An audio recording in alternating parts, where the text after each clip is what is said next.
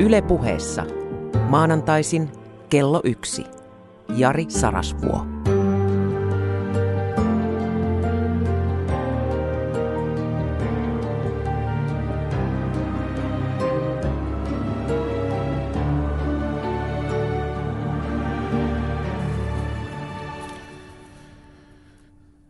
No niin, ystävä. Pieni takauma 11 vuoden taakse, joka liittyy tämän päivän teemaan. Tein sellaista jälleen tietyllä tavalla ajankohtaista ohjelmaa kuin The Apprentice-diili, jonka tämmöinen alkuperäinen esikuva tuolla Yhdysvalloissa oli silloinen tosi TV-tähti ja nykyinen tosi TV-tähti tammikuun 20. päivä Yhdysvaltain presidentiksi vihittävä Donald Trump. Ja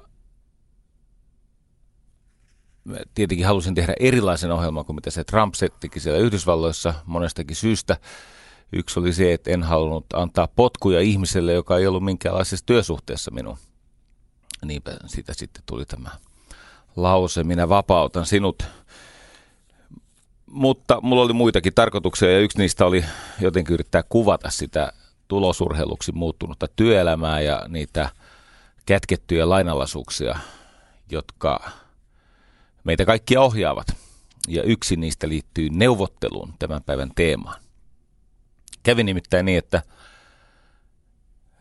käytin sellaisena niin kuin ruudussa olevana tekstinä tällaista väitettä, jonka mukaan – elämässä saa sen, minkä onnistuu itselleen neuvottelemaan. Ja tätähän siis pidettiin kansallissosialismina ja fasismina ja nihilismina ja ky- kyynisyytenä ja niin poispäin.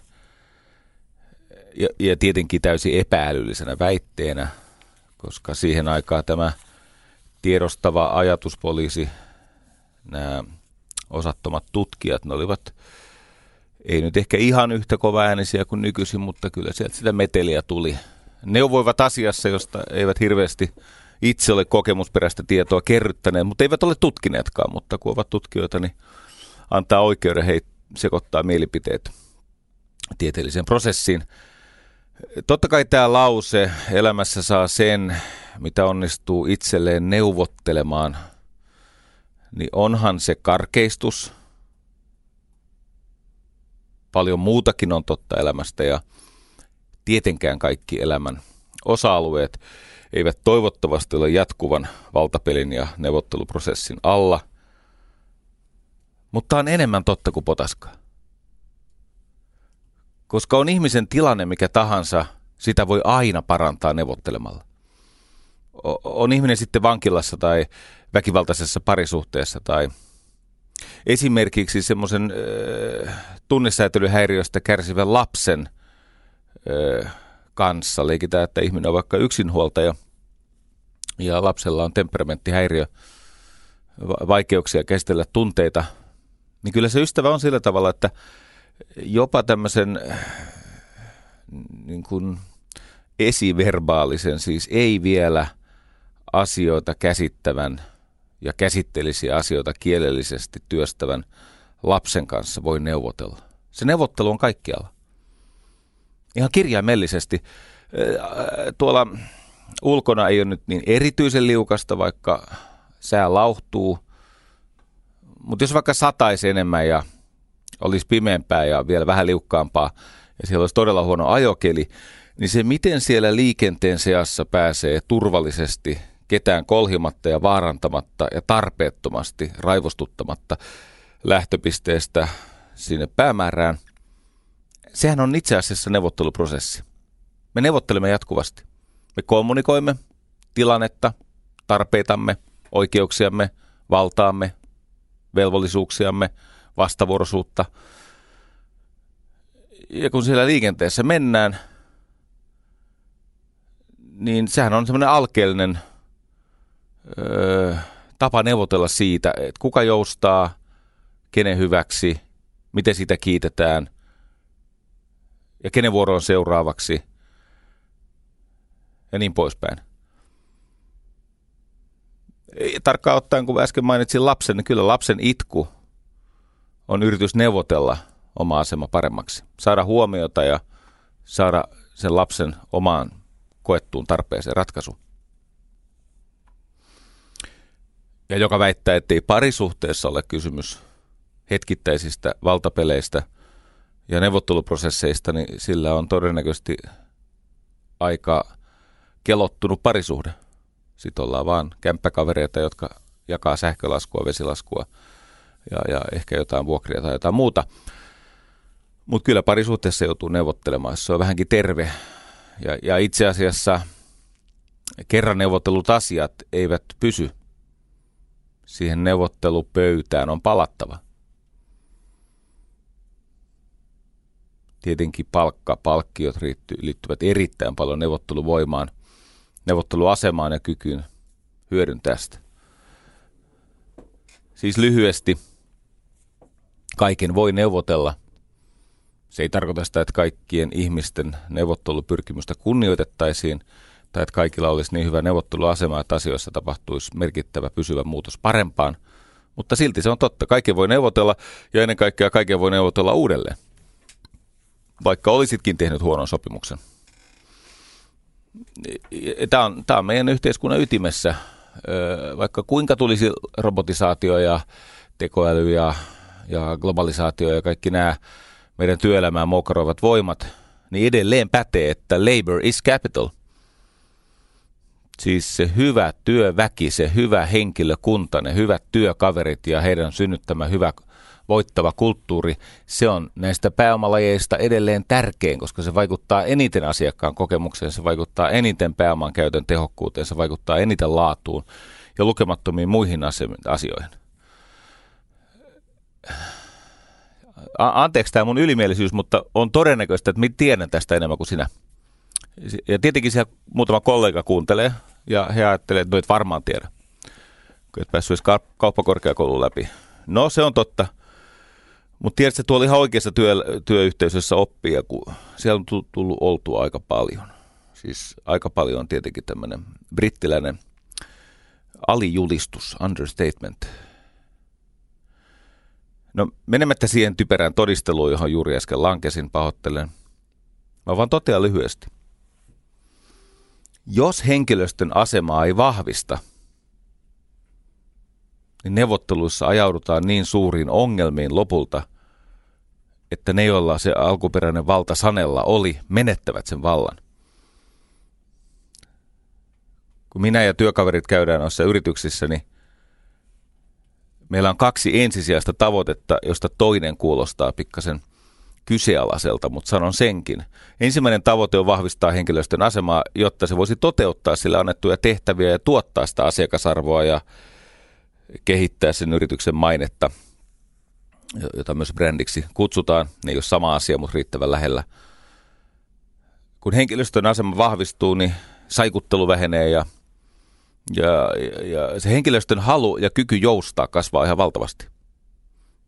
Siis suomalainen, niin kuin oikeastaan monet muutkin kansallisuudet tai kulttuurit, niin kyllä, kyllä työväki joustaa. Ne on taitavia, kyvykkäitä, ahkeria haluavat on, onnistua ja voittaa ja joustavat silloin, kun se on moraalisesti mielekästä. Mutta toinen, ase, siis toinen taho, jonka asemaa pitää neuvotteluprosessilla vahvistaa, on tietenkin johto. Mitä enemmän johdolla on valtaa, sitä vähemmän se joutuu sitä käyttämään. Mitä enemmän johdolla on valtaa, sitä enemmän se johto kykenee luovuttamaan sitä runsaaksi kokemansa valtaa henkilöstölle ilmenee niin etuuksissa, siis palkkauksessa ja erilaisissa vaikkapa vapaa-aikajärjestelyissä, mutta se ilmenee myöskin siinä, että ihmiset saavat päättää omista asioistaan. Määritellä, mitkä ongelmat ovat tällä hetkellä ajankohtaisimmat. Ihmiset pääsee osallistumaan. Jos johdon valta vähenee tai se kyseenalaistuu, niin johto usein taantuu väkivaltaan. Eli sen tyyppiseen neuvotteluprosessiin, jossa vedotaan asemaan. Tänään puhutaan paljon tästä asemasta käsin tapahtuvasta neuvottelusta, joka on usein se suurin ongelma. No, en siis halua puhua tänään politiikkaa, mutta puhun silti. Puhutaan hetki paikallisesta sopimisesta. Jos paikallinen sopiminen vähentää henkilöstön valtaa vaikuttaa omiin kohtaloihinsa ja työn sisältöön, mielekkyyteen, järjestämiseen ja palkkaukseen, siis etuuksiin. Jos paikallinen sopimus ei vahvista henkilöstön valtaa, sehän johtaa sekä omistajien, asiakkaiden että henkilöstön näkökulmasta sietämättömään tilanteeseen. Silloin ajaudutaan tämmöiseen öö, tavallaan hetkelliseen vahvimman valtaan. Siis kaikilla osapuolilla on hetkellisesti vahvin valta, siis ne on hetkellisesti ylivoimaisessa saneluasemassa. Niin johto, omistajat, henkilöstö kuin asiakkaat. Silloin kun arvovalta ja yhteistyöstä kumpuava tämmöinen mandaatti, luottamusvalta vähenee, niin silloin ihmiset saattavat taantua käyttämään epäterveesti tilannevaltaa. Eli se bussikuski painaa kaasua, vaikka näkee hyvin, että se lastaan retuttava äiti yrittää epätoivoisesti ehtiä siihen bussiin. Silloin hiukset laitettu hienosti ja on epätavallisesti meikkiäkin kasvoilla ja se yrittää varmaan työpa- niin kuin työpaikkahaastattelua ja lapsi pitäisi saada jonnekin parkkiin siksi aikaa, kun mennään hankkimaan parempaa toimeentuloa ja tulevaisuutta perheelle, mutta bussikuski lähtee pysäkiltä ja se äiti, joka kisko lastaan raivokkaasti kädestä, niin sen juoksu laukee kuin ritsa. Kampaus lässähtää ja työpaikkahaastatteluun ei ehdi ajoissa. Ja tietenkin tämän syypää on lapsi, joka ei sitten ollut saanut sitä haalaria tarpeeksi nopeasti päälleen kotona tai ei jaksanut juosta sitä viimeistä kilometriä alle seitsemän minuutin. Mutta tämä palautuu siihen bussikuskin, jolla on joku syy tähän tilannevallan käyttöön. Tätä tilannevaltaa on kaikkialla, eikö niin? Asiakkaat saattaa käyttäytyä huonosti ja niin poispäin. Ei tätä tarvitse enempää selittää.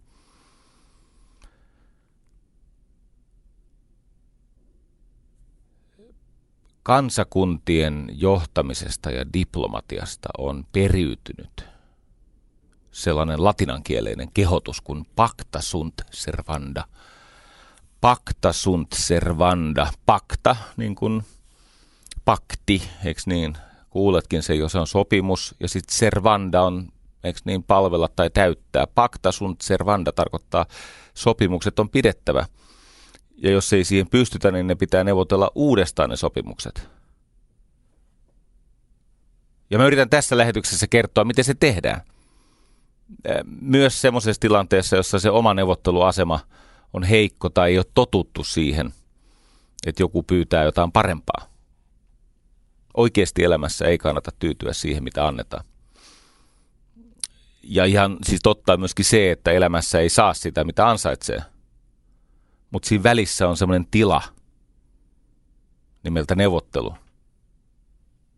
Kuuntele tarkkaan, elämässä ei kannata tyytyä siihen, mitä annetaan, koska sulla annetaan niin vähän, kun se on ikinä mahdollista ilman, että ajaudutaan laittomuuksiin tai joihinkin muihin toissijaisiin ongelmiin – Elämässä ei, ei kannata, siis elämässä ei kannata tyytyä siihen, mitä annetaan. Elämässä ei myöskään saa sitä, mitä ansaitsee. Näin ei aina käy.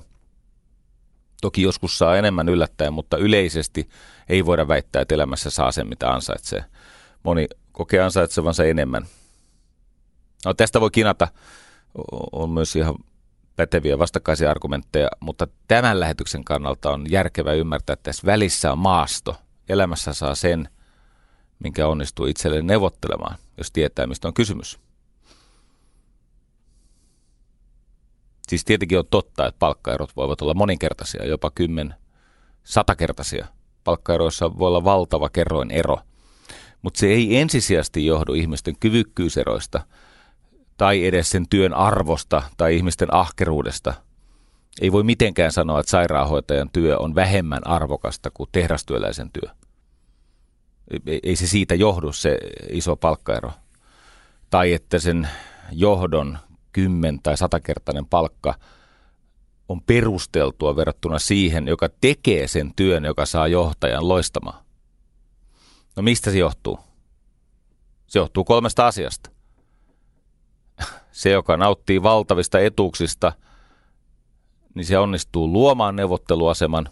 Se on siis taitava luomaan sen neuvotteluaseman – valta-aseman itselleen, mistä käsin on ylipäänsä mahdollista neuvotella etuuksiaan paremmaksi niin, että yhteistyö jatkuu. Se on ykkönen. Kakkonen on se, että kykenee parantamaan neuvotteluasemaa Eli entisestään kasvattaa sitä niin kuin valtatasettaan tai asematasettaan. Ja sitten kolmas on tietenkin se, että osaa hyödyntää neuvotteluasemaa ilman, että se muuttuu niin epäekologisesti, epäekologiseksi, eli siis seuraamuksiltaan niin kestämättömäksi, että se luhistuu se korttitalo. Tästä muuten seuraa, että kun ollaan tilanteessa, jossa toinen asema, tai siis toinen osapuoli on niin vahvassa asemassa, että sen ei tarvitse neuvotella, niin silloin sen on tärkeintä neuvotella. Siis vain tolvanat sanelevat. Siis jos joku on päässyt asemaan, jossa hänen valtansa ja neuvotteluvoimansa on niin kiistatonta, että hänen ei periaatteessa tarvitse neuvotella. Hänen ei tarvitse tulla pöytään ja avata peliä ja tehdä mitään myönnytyksiä. Se on juuri se hetki, jolloin on viisasta neuvotella. Tämän osoittaa siis diilien historia. Niin kansakuntien poliittisella tasolla kuin erilaisten vaikkapa instituutioiden tai työmarkkinajärjestöjen tai ja sitten yksittäisellä tasolla. Aina kannattaa neuvotella syistä, jotka matkavaralla toivon mukaan valkenevat. Se liittyy jatkuvuuteen. Se liittyy neuvottelusta kieltäytymisen arvaamattomiin riskeihin. No mitä se neuvottelu on? Siis sehän on tämmöinen prosessi, jolla ei ole todellista päätepistettä. Neuvottelu on päättymätön prosessi, jossa tavoitellaan toimivaa yhteistyötä sopimisen kautta – nyt moni ajattelee, että neuvottelun päämäärä on sopimus. No siltä se näyttää, mutta sopimus on no ensinnäkin sen suhteen osapuolet ovat erimielisiä oikeastaan sillä hetkellä, kun se muste alkaa kuivua. Eli kun sopimus syntyy ja osapuolet lähtevät tahoilleen, he alkavat muistaa, ajatella ja tulkita sitä sopimusta eri tavalla. Katsokaa vaikka ilmailualan unionin ja mikä se palvelutyönantajaliitto onkaan, jonka kanssa nyt ne kisaa siitä, että mitä on tullut sovittua. Sovittiinko toukokuussa vai sovitaanko nyt marraskuussa? Et jopa, jopa siitä on vähän epäselvyyttä, että mihin vuoden aikaa tämä sopimus syntyi. Eli sopimus ei ole päätepiste, vaan sopimuksen yksi tärkeimpiä tarkoituksia on mahdollistaa pääsy takaisin siihen sopimisen prosessiin.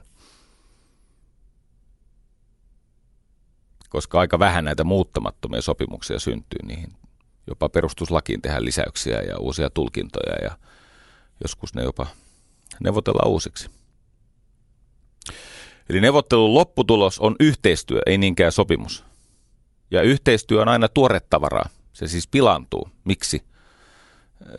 No, voi olla, että muut alat, vertailukelpoiset ihmiset, voi olla, että ne saavuttaa etuuksia, jotka pitäisi myös heijastua tähän sopimuksen neuvotteluosapuolen tota, tai, tai siis neuvottelun kautta syntyneen yhteistyön toisen osapuolen eduksi. Joskus käy niin, että tulee uutta informaatiota. Laki muuttuu tai, tai tota, yhtäkkiä taju siitä, että hetkinen, tässähän on toisen osapuolen, vaikkapa nyt työnantajan. Niin sillä on niin asymmetrinen, siis epäsymmetrinen se etu, että on perusteltua palata pöytään ennen kuin sopimus siihen velvoittaisi. Jos toinen tekee tämmöisiä siis niin kuin käsittämättömiä voittoja sen takia, että toinen sopi vähän sokkona tai taitamattomasti. No sitten ylipäänsä teknologia vaikuttaa tähän, totta kai, ja muut niin kuin valtaan liittyvät vivut.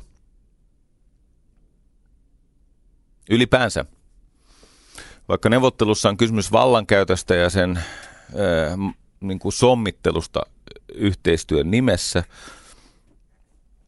ja se prosessi ei ole lainkaan niin nihilistinen tai kyyninen kuin ajatellaan.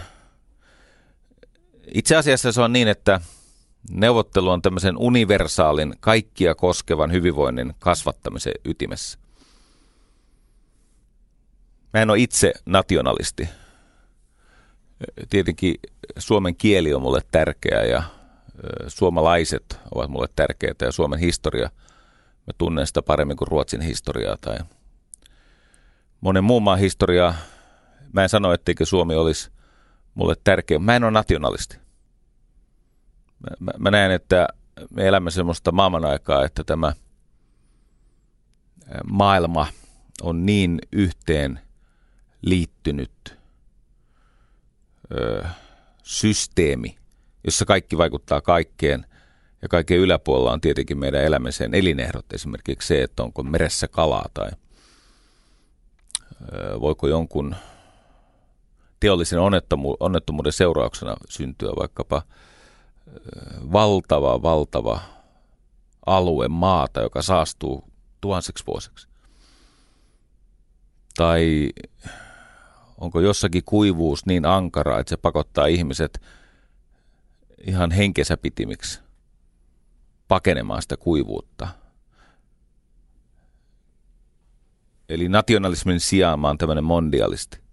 Mondialisti siis. Mä, mä uskon, että ihmiskunta on se yksikkö, jota yli ajan täytyy pystyä tasaisesti palvelemaan – No olet sinä sitten mitä tahansa, tai siltä väliltä, niin kuin me kaikki ollaan, niin mitä monimutkaisemmaksi, kehittyneemmäksi öö, ja, ja, ja tota, ristikkäin sidoksin niin kuin kaoottisemmaksi yhteiskunnat tai työelämä tai perheelämä muodostuu, niin sitä enemmän tarvitaan neuvottelua. Perheelämä oli ennen yksinkertaisempaa. Osapuolet oli ennustettavampia. Mä en nyt halua tässä joutua taas näiden ajatuspoliisien rankasun kohteeksi, jos mä mainitsen mitä tahansa rooleja perheessä. Koska jopa siis lapsen roolista puhuminen välillä on, on, on, pienen sapiskan paikka, puhumattakaan sitten niitä, et, ketä siellä on ja miten sitä yhteiselämää ovat sopineet elävänsä. Tämä on vaarallisia aiheita nykyisin. Joo. No mutta yhtä kaikki, niin todetaan vaan, että johtuen jo ihmisten itseilmaisusta ja lasten harrastuksista ja perhemuotojen moninaisuudesta ja muutamista muista seikoista, ty- työelämän niin kuin ajallisesta ja paikallisesta murroksesta, niin perheessä tarvitaan enemmän neuvottelua kuin koskaan aikaisemmin. Eikö niin? No ylipäänsä, koska ajatus on se, että kaikille kävisi paremmin – kuin miltä nyt näyttää. Siis, että et, että siis kaikille syntyy enemmän hyvinvointia. En väitä, että se jakautuu tasan. Itse uskon edelleen sillä tavalla meritokratiaan, vaikka sekin on pyritty kiistämään, niin osa ihmisistä ansaitsee palkkionsa ensin ja heidän tulee luovuttaa sen palkkion hedelmiä sitten muiden käyttöön, jotka tulevat perässä tai ei pääse mukaan lainkaan. Mutta mut totuus on se, että Tämä on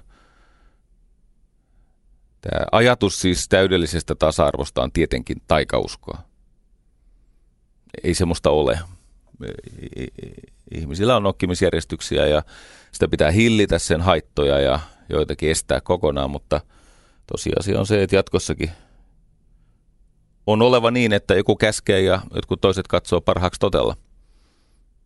Mutta mitä oppressoivampaa, mitä sortavampaa se valta on, sitä enemmän tarvitaan nimenomaan neuvotteluprosessia ja ehkä heikommassa asemassa olevan porukan yhteenliittämistä. Mut ihan lyhyesti, miten neuvottelu tähän liittyy.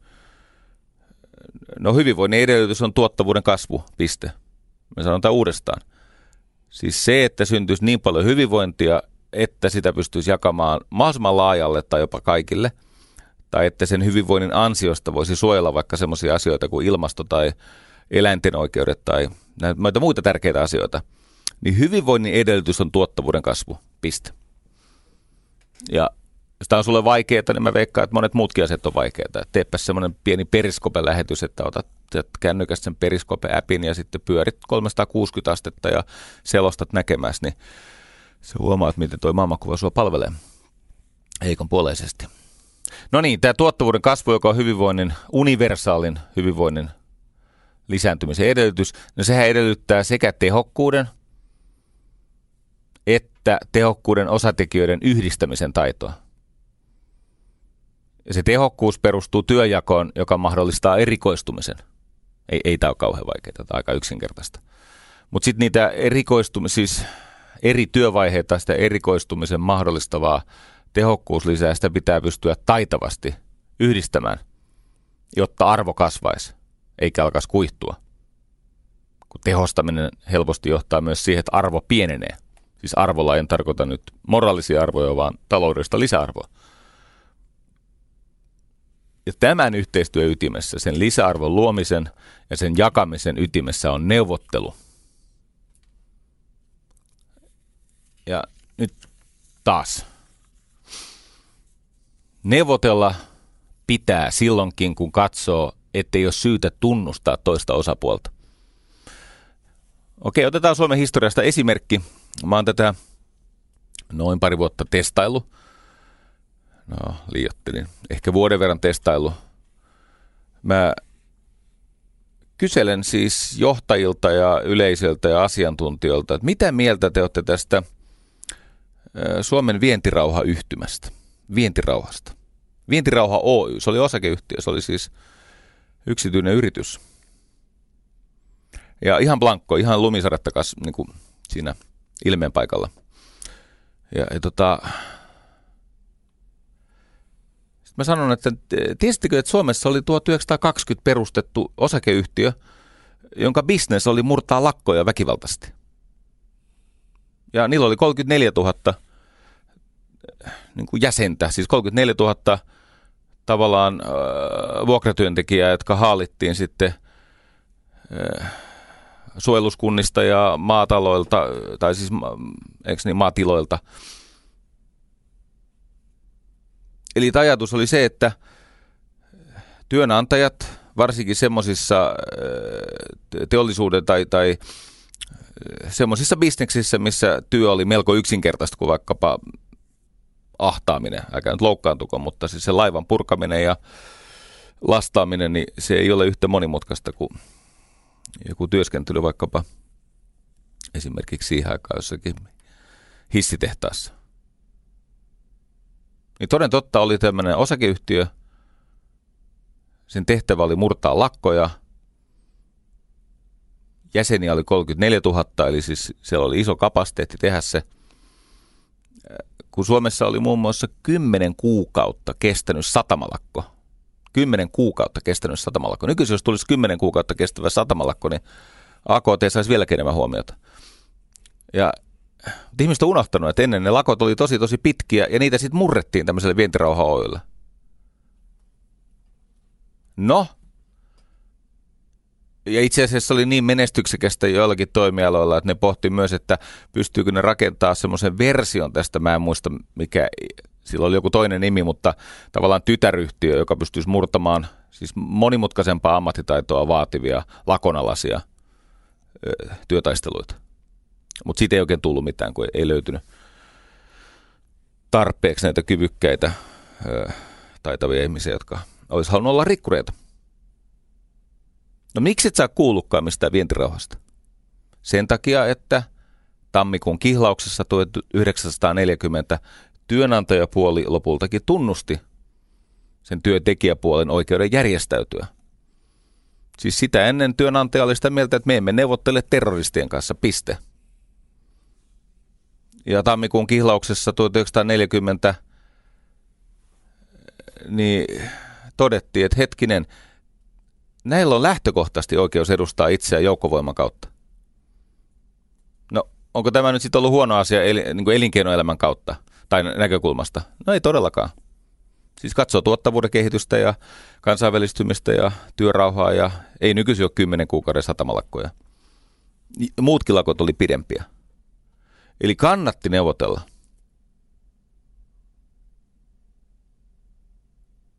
Okei, mennään tämmöiseen että mulla on hyvä tavara. Sori, että tämä tulee vähän vauhdikkaasti, mutta ne, joita kiinnostaa tämmöiset asiat, niin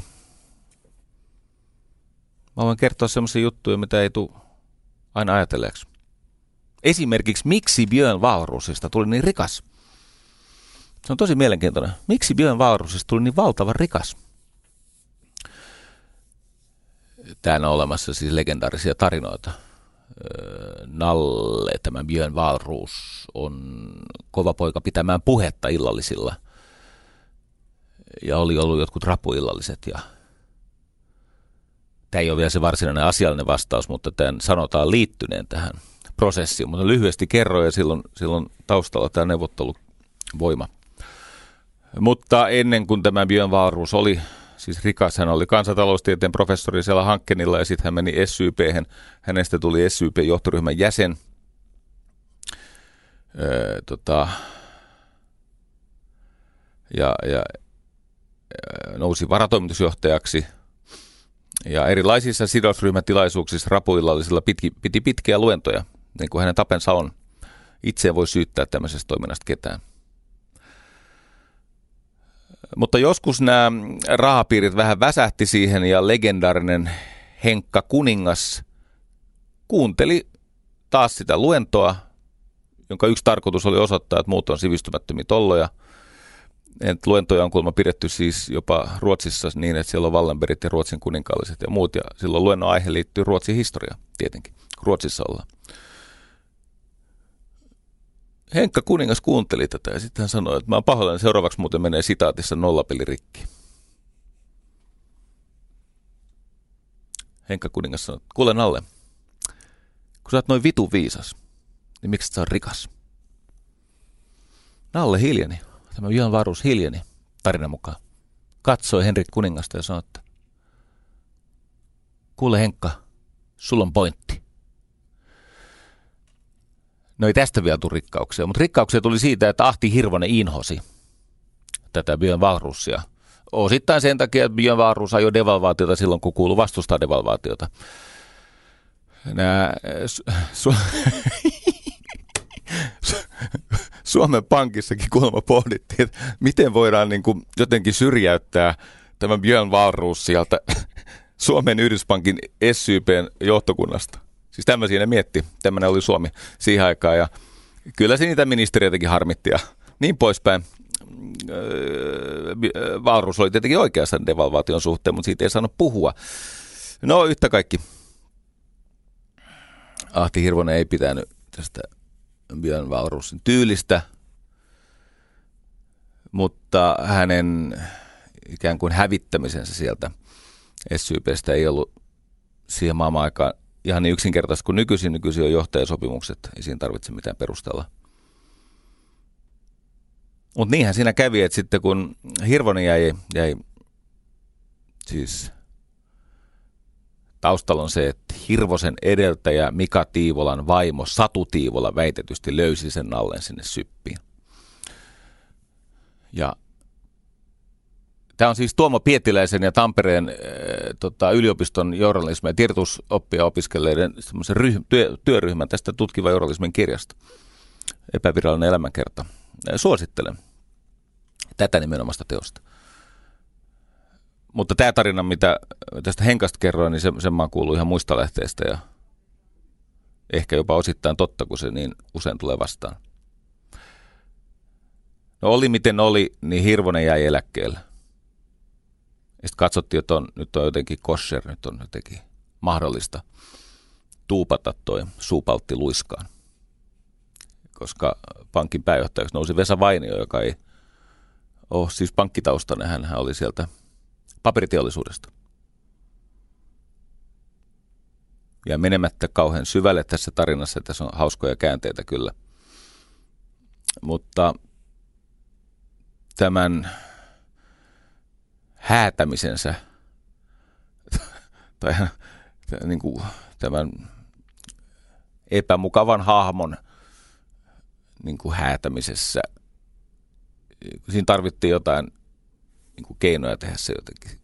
Hygienisesti, niin Nallella oli tämmöinen idea, että kun SYP on niin kiinnostunut tästä investointipankkitoiminnasta ja on perustettu tämmöinen ihmeellinen käännössä nimeltä mandaattumia. Hän voisi vaikka ottaa sen mandaattumin ja sitten hän voisi niin kuin sen mandaattumin ostamisen varjolla häipyä yrittäjäksi. Ja, ja, ja tota, jos hän sitten muutaman pankkilaisen saa mukaansa, niin se näyttää oikein hyvältä. Ja sitten siinä pikkasen neuvoteltiin. Vesa Vainio vastaan Björn Valruus ja äh, tulokset on legendaarisia. Äh, nimittäin tämä Björn Valruus tietenkin ymmärsi vääjäämättömyyden logiikan ennen kuin se on kaikille muille ilmiselvää. Ja sitten hän osasi rakentaa sen vääjäämättömyyden logiikan ympärille ansaintamallin, ansaintalogiikan, jonka hallinnan hän neuvottelemalla sai siis omaan omistuksensa. Hän nimittäin sai sen mandaattumin pilkkahintaan – sitten hän sai sille 30 miljoonan markan rahoituksen, mikä on aika hyvä. Öö, niin kuin Jutta Urpilainen sanoi, takuudet. Okei, okay. takuutulot, siis kaksi miljoonaa Syppi lupasi ostaa vuosittain sieltä palveluksia. Ja sitten viiden vuoden yksioikeus Syppiläisen rahan yritysjärjestelyihin vuonna 1992. No, ettikäs, se on aika hyvä mansikkapelto. No siitä sitten seurasi Interbank ja se on oma legendaarinen tarinansa sekin Leonia, eli Suomen historia huono liikepankki, siis entinen postipankki. Eh, Sampo, varsinais-suomalainen vahinkovakuuttaja, jonka sitten se Leonia-osan hän myi Danske Bankille pientä käteiskorvasta vastaan. Ei muuten ole menestynyt Danske Bankin hoidossa yhtä hyvin kuin tämä postipankki Leonia, Tämä on ihan siis niin kuin, jos on kiinnostunut neuvottelusta ja katsoo, mi- miten sitä peliä pelataan, niin on se aika legendaarinen. No niin, yhtä kaikki Danske Bank maksoi 4,2 miljardia, nyt ollaan jo euroissa postipankista. Ja, ja tota, no sitten tuli Nordea ja ette tiedä mitä tulee seuraavaksi, tässä on ollut kaiken näköistä. Kaikki tämä on ylivoimasta neuvotteluprosessin hallintaa. Mä oon itse ollut joskus tilanteessa, jossa omaa asemaani heikosti ymmärtävänä olen pyrkinyt Björn Valrusin kanssa neuvotteluyhteyteen. Öö, täytyy sanoa, että hän on kyvykäs, koska hän on kohtelias silloin, kun hän näkee, että nyt joku räkänokkaa löytänyt jostain hernepyssyä ja se luulee, että se on automaattiase ja sillä voi ryöstää pankin ja tuossa se sillä hernepyssyllä oma asemansa varmistelee. Ja hän, hän on erittäin kohtelias. Hän, hän sanoo aina ystävällisesti, että menestystä tähän hankkeeseen. Jälkikäteen olen ymmärtänyt, että mä olin, mä olin ehkä vähän väärässä pöydässä ja pikkasen väärillä eveillä, mutta ei se mitään. Se oli opettavaista. Kiitos siitä. Mm. Harvardissa on tämmöinen Harvard Negotiation Project, eli Harvardissa on tieteellisesti tutkittu neuvottelua. Ja siellä on semmoinen hahmo kuin William Ury. Nyt mä teen pikkasen vääryyttä, kun mä mainitsen ensimmäisenä tämän William Urin, Uri, URY, William URY. No vääryyttä sen takia, että hän tosiasiassa, no se on perusteltua tämän ohjelman kannalta, koska hän on sitten myöhemmin tehnyt ihmeitä – mutta se miksi hän pääsi tähän äh, satumaiseen asemaan neuvottelutaiteen ja tieteen tuntijana on se, että hänellä oli mentor nimeltä Roger Fisher. Roger Fisher. Ja he tekivät yhdessä Bruce Pattonin kanssa kirjan, ja tässä on semmoinen vähän ikävä juttu, että Bruce Patton teki aika merkittävän kontribuution, mutta hän ei saanut siihen alkuperäiseen kirjaansa omaa nimeä lainkaan. Mutta myöhemmissä painoksissa Bruce Patton on nostettu sieltä kunnian varjoista takaisin kirkkaampiin valoihin. Kirjan nimi on äh, Getting to Yes. Äh, tässä tutkitaan tässä ny, siis sellaisessa maailmassa, missä tulevaisuus ja verkostot aiheuttavat sen, että ei koskaan kannata oikeasti ö, väärällä tavalla alistua tai väärällä tavalla jyrätä. Tämä on tämä Harvard Negotiation Project valmistui jo vuonna 1979. Siitä on tehty jatkuvasti lisätutkimusta. Tästä kirjastakin tulee jatkuvasti uusia ajantasaistettuja painoksia. Tämä on erinomainen kirja ja tämä on, tämä on yksinkertainen ymmärtää ja sitten on suuremmoisia tarinoita. Mä ajattelin tällaista, että kun mulla on karkeasti se noin 45 minuuttia aikaa, kun ottaa areenan huomioon.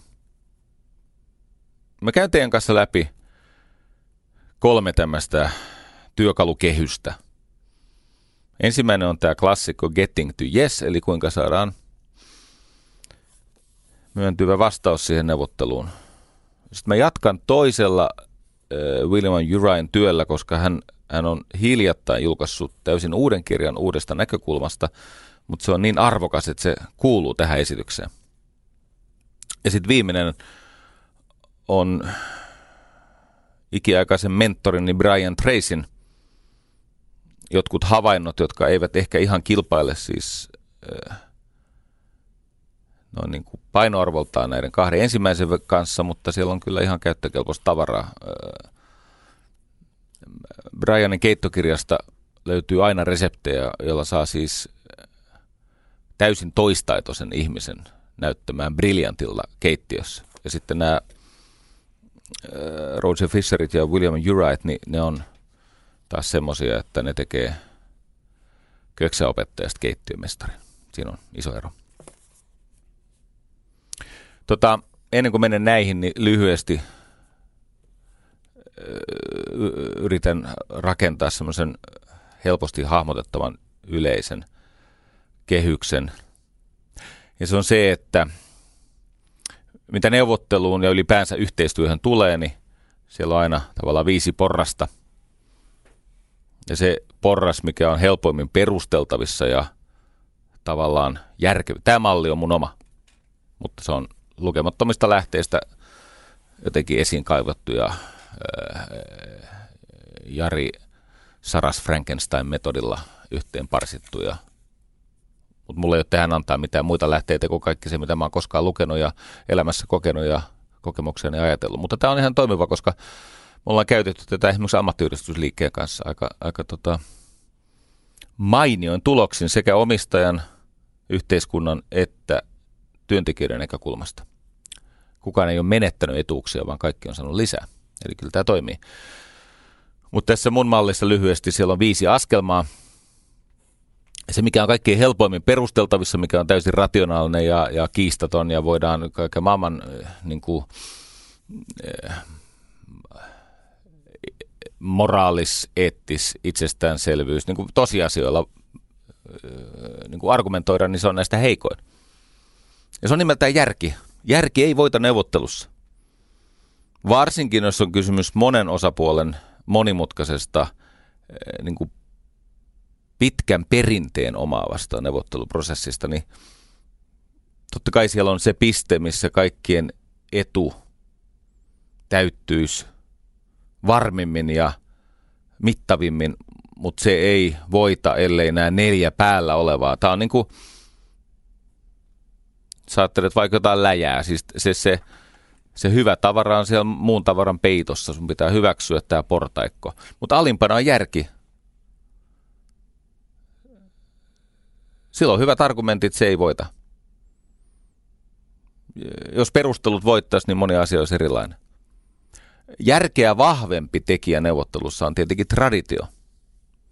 Siis kulttuurilliset traditiot ja ja toimialatraditiot, nämä kutyymit, mihin olemme tottuneet, miten asiat ovat aikaisemmin hoidettu. Siis menneisyydestä peritään painolastia parempien ratkaisujen esteeksi. Varsinkin, jos jotkut instituutiot ovat hyvin vakiintuneita. Esimerkiksi työmarkkinajärjestöt sieltä, eikö niin, sehän on jo 76 vuotta vanha, kohta 77 vuotta niin ei ne ihan heti muutu sillä perusteella, että sinne tulee joku valmennuskonsultti esittää parempia vaihtoehtoja. Sori nyt vaan, kaikilla kunnialla omaa sukukuntaani kohtaan, niin traditio on vahva, menneisyydestä peritty malli. Mutta yksi, mikä murtaa traditiota, on tietenkin raha kun kaikilla on hintansa ja kaikki voi ostaa ja, ja, ja, tota, ei tarvi ihmisiä, edes laittomasti lahjoa. Kyllä, kyllä rahalla voidaan saada muutoksia siihen traditioon. Ö, niin kuin paperiliitto tietää, niin siellä on saunalisoja ja siellä on jos jonkin näköisiä. Rahalla voi ostaa työrauhaa. rahalla voi ostaa uudenlaisia siis työjärjestelyitä, kun lyö vaan niin kuin riittävästi pätäkkää siihen pöytään ja, ja tota, antaa hillon valua sieltä rööristä niin kauan, että nämä mennään hukkuu siihen, niin ky, ky, kyllä sillä saa traditiota. Toki niistä tulee välittömästi osa traditiota, niin ne on saavutettuja etuja. Suomihan on täynnä esimerkkejä siitä, miten esimerkiksi väliaikaiseksi tarkoitetut verot tai sosiaaliturvan muodot ovat muuttuneet joko saavutetuiksi eduiksi tai pysyviksi rahoittamisen malleiksi. Järki on tärkeä, se on alisteista perinteelle eli traditiolle, sekin on tärkeää, mutta sekin on alisteista rahalle. Mutta sitten siihen tulee päälle kaksi asiaa, mitkä pitää ottaa aina huomioon. Valta. Siis vallan halu ilmaista itseään, näyttää mahtiaan on niin suuri, että joskus se tehdään myös sitä rahaetua vastaan. Tietenkin esimerkiksi ammattiyhdistysliikkeessä on liittoja, jotka ovat olleet pettyneitä SAK-neuvottelutuloksiin silloin, kun niitä tupoja vielä tehtiin, eli ihan just ja hetki sitten, mutta tulevaisuudessa ei tehdä. Mutta siis totta kai jotkut liitot ovat olleet pettyneitä, koska se keskusjärjestön halu säilyttää valtansa on niin paljon suurempi kuin ne, ehkä ne vaikka taloudelliset edut, mitä voisi yleis, ylös, ulos mitata. Mutta kaikkein tärkein on tietenkin ylpeys. Ylpeys, siis se on ihmisen ylpeys, valtaa pitävän ylpeys. Tota, ei koskaan kannata haastaa ihmistä tavalla, joka herättää hänen ylpeytensä. Et mieluummin päättymätön suurlakko ja ihan oikeasti siis heikko-osaisen ihmisen äh, hengenvarallinen kärsimys kuin se, että minun loukattua ylpeyttäni saisi jatkossakin loukata. Äh, kerro lyhyen tarinan tästä William Urystä. Ähm, presidentti Carter, presidenttikautensa jälkeen Jimmy Carter, hän teki paljon diplomaattityötä, niin kuin tekee meidän Martti Ahtisaari. Ja, ja tota, välillä Carter oli välittäjänä ja autto pattitilanteita, mutta sitten kun ikä alkoi tehdä tehtävänsä ja maa alkoi kutsua vanhaa maapähkinäviljelijää, niin Carter pyysi apua tältä äh, William Jurailta. Ja äh, yksi tarina on Uryn itsensä kertoma, Jurain itsensä kertoma, ja se liittyy Venezuelaan ja – hiljattain edesmenneeseen äh, legendaariseen äh, presidentti Hugo Chanzesiin. Tota, se menee siis niin, että an, an, Chaveziin, Hugo Chaveziin. Äh, siis Hugo Chavezhan, ihan niin kuin Hitlerkin, niin jossakin vaiheessa yritti vallankaappausta, joutui vankilaan ja sitten tajus vankilassa, vankilassa, että kyllä se valta on paras ottaa itselleen poliittisin keinoin ja sitten sen jälkeen kaapata se valta sieltä poliittiselta järjestelmältä. Ja tätähän tässä nytkin arvutellaan siellä sun täällä. Näinhän se on mennyt. Aika monet diktaattorit on valittu vaaleilla tehtävänsä ja sitten loppu on kaameita historiaa. No niin se Chavezkin teki. Mutta siellä oli vallankaappausyritys ja sitten se uhkasi johtaa siis verilöylyyn karmeeseen tilanteeseen. Ja tämä Viljan poika kutsuttiin paikalle, tai Carter pyysi, että voitko käydä hoitamassa. Ja voi olla, että onnistun kertomaan siinä areenaosuudessa vielä sen metodin, että mikä metodinen opetus tässä oli, mutta mä kerron nyt vaan lyhyesti sen ratkaisun. Tämä William Ury siis teki semmoisen valmistelutyön, joka on ehdottomasti perehtymisen arvoinen. Ja jos sekä sinua, rakas kuulija, että minua, että minun tiimiäni lykästää, niin voi olla, että muistan kertoa sen. Jos en muista, niin tämä on osasi. Suostu siihen. Minäkin suostun omaani. Joo. Kyllä mä aina näitä muistiinpanoja kovasti teen, mutta joskus ei maistu tämä suunnitelman toteuttaminen. Joskus tekee mieli puhua omia suunnitelman ulkopuolelta. Mutta jos sen puhuisi omia, niin et sä näitä kuuntelisi. Joo. Kuitenkin jälkikuuntelu on järkyttävää luokkaa. Siellä oli puoli miljoonaa jälkikuuntelua. Terve. No niin, Chavez. Chavezille ehdotetaan neuvottelua äh, tämän valtaa kaappaamaan pyrkivän niin kuin armeija-faktion kanssa. Ja Chavez saa hirveä hepuli, että hän ei neuvottele terroristien kanssa ja he ovat siis maanpetoksellisessa toiminnassa ja niin poispäin. Ja tämä William Ury on niin taitava, että hän parilla kysymyksellä ja ennen kaikkea omalla etukäteisellä valmistautumisellaan hän saa Hugo Chavezin pohtimaan sitä, että okei, ymmärrän, tuo on perusteltua, ettei halua neuvotella maanpettureiden ja vallankaappaajien ja näiden terroristiksi kutsuttujen siis armeijajuntan kanssa. Mutta onko mitään, mitä hän voisi välittää sinne, jotta syntyisi edes vähän semmoista hyvää tahtoa teidän välillenne? Ja Hugo Chavez sanoi, että hän oli sitä ennen kertonut kaikki, mitä hän ihailee Bolivaria ja hän oli kertonut vankilakokemuksesta, hän oli, hän oli rakentanut itsestään tämmöisen narraation, niin kuin jotkut tekevät, tämmöisen suuren tarinan, joka perusteli tämän hänen valtansa.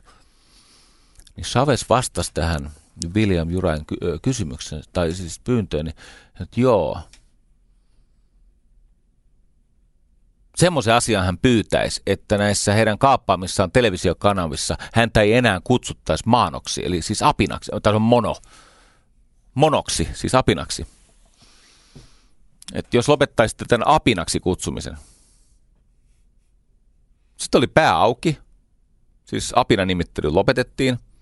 Niin seuraava vaatimus oli, oli, että jos nämä armeija univormun pukeutuneet kenraalit eivät enää perustelisi, miksi se on laillista yrittää kaapata se valta. Että pidättäytykää siitä propagandasta. Sekin meni läpi ja lopputulos oli se, että verta ei vuodatettu siinä asiassa sillä kertaa. Ihminen on semmoinen otus, että ihminen on niin jotenkin, meillä on tämmöisiä näkymättömiä salaisia taakkoja, joita me kannamme ja ne taakat ovat varsinkin neuvotteluprosessissa, niiden paino kasvaa.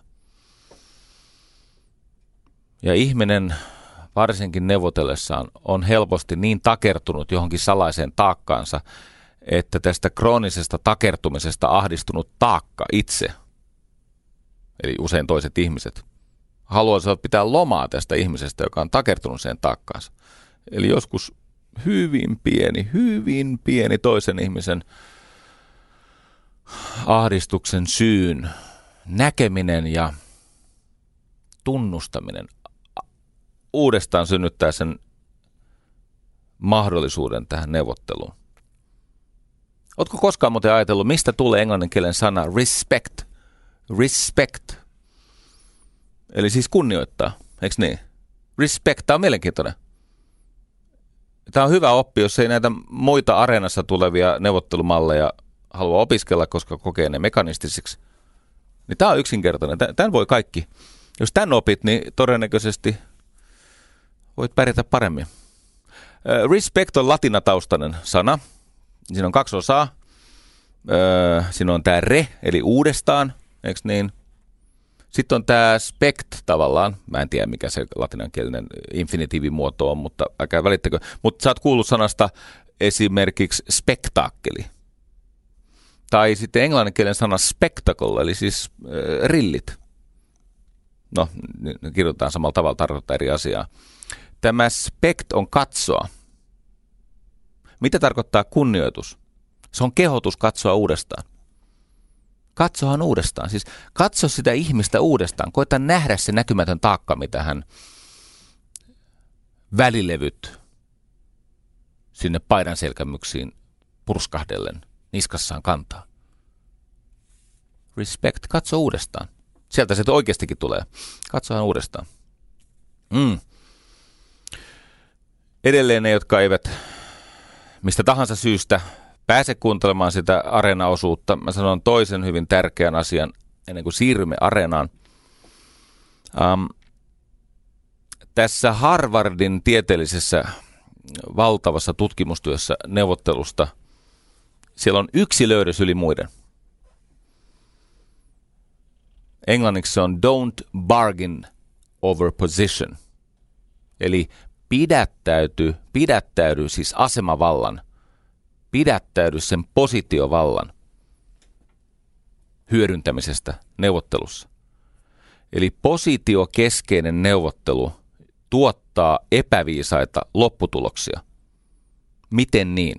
Positio se on siis se valta-asema, mikä sulla on. Se on se, että millä mandaatilla ja mitä resursseja, voimavaroja halliten sä voit ikään kuin yrittää voittaa sen neuvottelun. Ja, ja, ja sillä positiolla on tietenkin valtava tämmöinen houkutusvoima, se vetää puolensa – ja moni, joka neuvottelee, haluaa muistuttaa toista ihmistä omasta positiostaan ja kaikista niistä äh, vivuista tai resursseista, vallan muodoista, joita hänellä on ulottuvillaan. Mutta pidättäydy.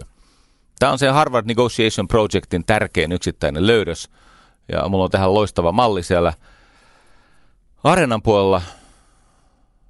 Mutta me ehdimme juuri kertoa sen, että mitkä on ne kriteerit, todella hyvälle neuvottelulle? Tai minkä kriteeristön perusteella me voimme arvioida äh, tota, sen neuvottelumetodin laatua? No siellä on kolme kriteeriä. Nämä on nopeasti sanottu. Ensimmäinen on se, että syntyy viisas sopimus.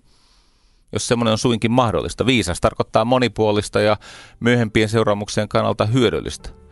Toinen, itse prosessin pitäisi olla tehokas ettei se ole päättymätön, venyvä, vanuva, kaikkialle leviävä, vaan tehokas prosessi. Ja kolmas, hyvä neuvotteluprosessi parantaa kaikkien neuvotteluosapuolten asemaa. Hyvä neuvotteluprosessi, se parantaa kaikkien, ei ainakaan pahenna, vaan parantaa kaikkien neuvotteluosapuolten asemaa. Tästä areenasta jatketaan. Yle puheessa Jari Sarasvuo. Jaaha, tervetuloa Areenaan. Tankkasin. Tuossa tunnarin aikana yleensä mulla on semmoinen 20 sekuntia aikaa yrittää juoda se kahvi pois, mutta nyt en ehtinyt. Nyt on. Edessä on siis kolme tämmöistä toivon mukaan lyhyttä kokonaisuutta, jossa tota, ensin mä käyn sen Äh, Harvard Negotiation Projectin äh, päälöydökset ja menetelmät. Ja sitten jatkan vähän tätä William äh, Jurain uudella tutkimusaineistolla ja sitten lopulta Brian Tracyn lainalaisuuksiin, niin saadaan, saadaan tota Yle verolle vastinetta. Koska moni siellä kuitenkin ihan siis työkseenkin tekee sopimuksia ja toteuttaa niitä. Hmm.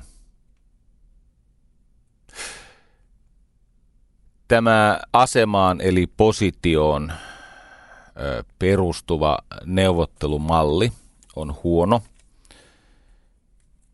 koska se johtaa lukkiutumiseen, sen neuvotteluprosessin pitkittymiseen, leviämiseen, ö, sinne kiskotaan liikaa osapuolia. Ja mitä enemmän on osapuolia, sitä tehottomampi ja hankalampi se on sen itse neuvottelun tarkoituksen, eli sen pyrkimyksen kannalta. Ja ennen kaikkea siellä on nämä ö, ylpeyspelit jatkuvasti käynnissä, eli usein se neuvottelu muuttuu semmoiseksi, että me kastetaan julkisuudessa jotain, jotta se oma neuvottelumandaatti säilyisi, siellä omien keskuudessa, eikö niin, jotta valtuuskunta tai mikä liekää hyväksyy sen neuvottelutuloksen, niin olisi sitä mieltä, että sä oot puolustanut heitä. Mutta sitten pöydässä on vaikea siivota niitä jälkiä, niitä sotkuja, mitä julkisuudessa teki. No niin. Eli pitäisi päästä johonkin parempaan. Ja tota, tämä on hyvin yksinkertainen tämän, tämä Harvard, Harvardin tota, neuvotteluprojektin malli Siinä on neljä osaa. Ja idiksenä on muuttaa koko neuvottelupeli. Mä käyn lyhyesti nämä osat läpi. Ja sitten mä yritän kuvata sitä, että miten se neuvottelupeli muutetaan. Ja neljä osaa ovat ihmiset, intressit, optiot ja kriteerit.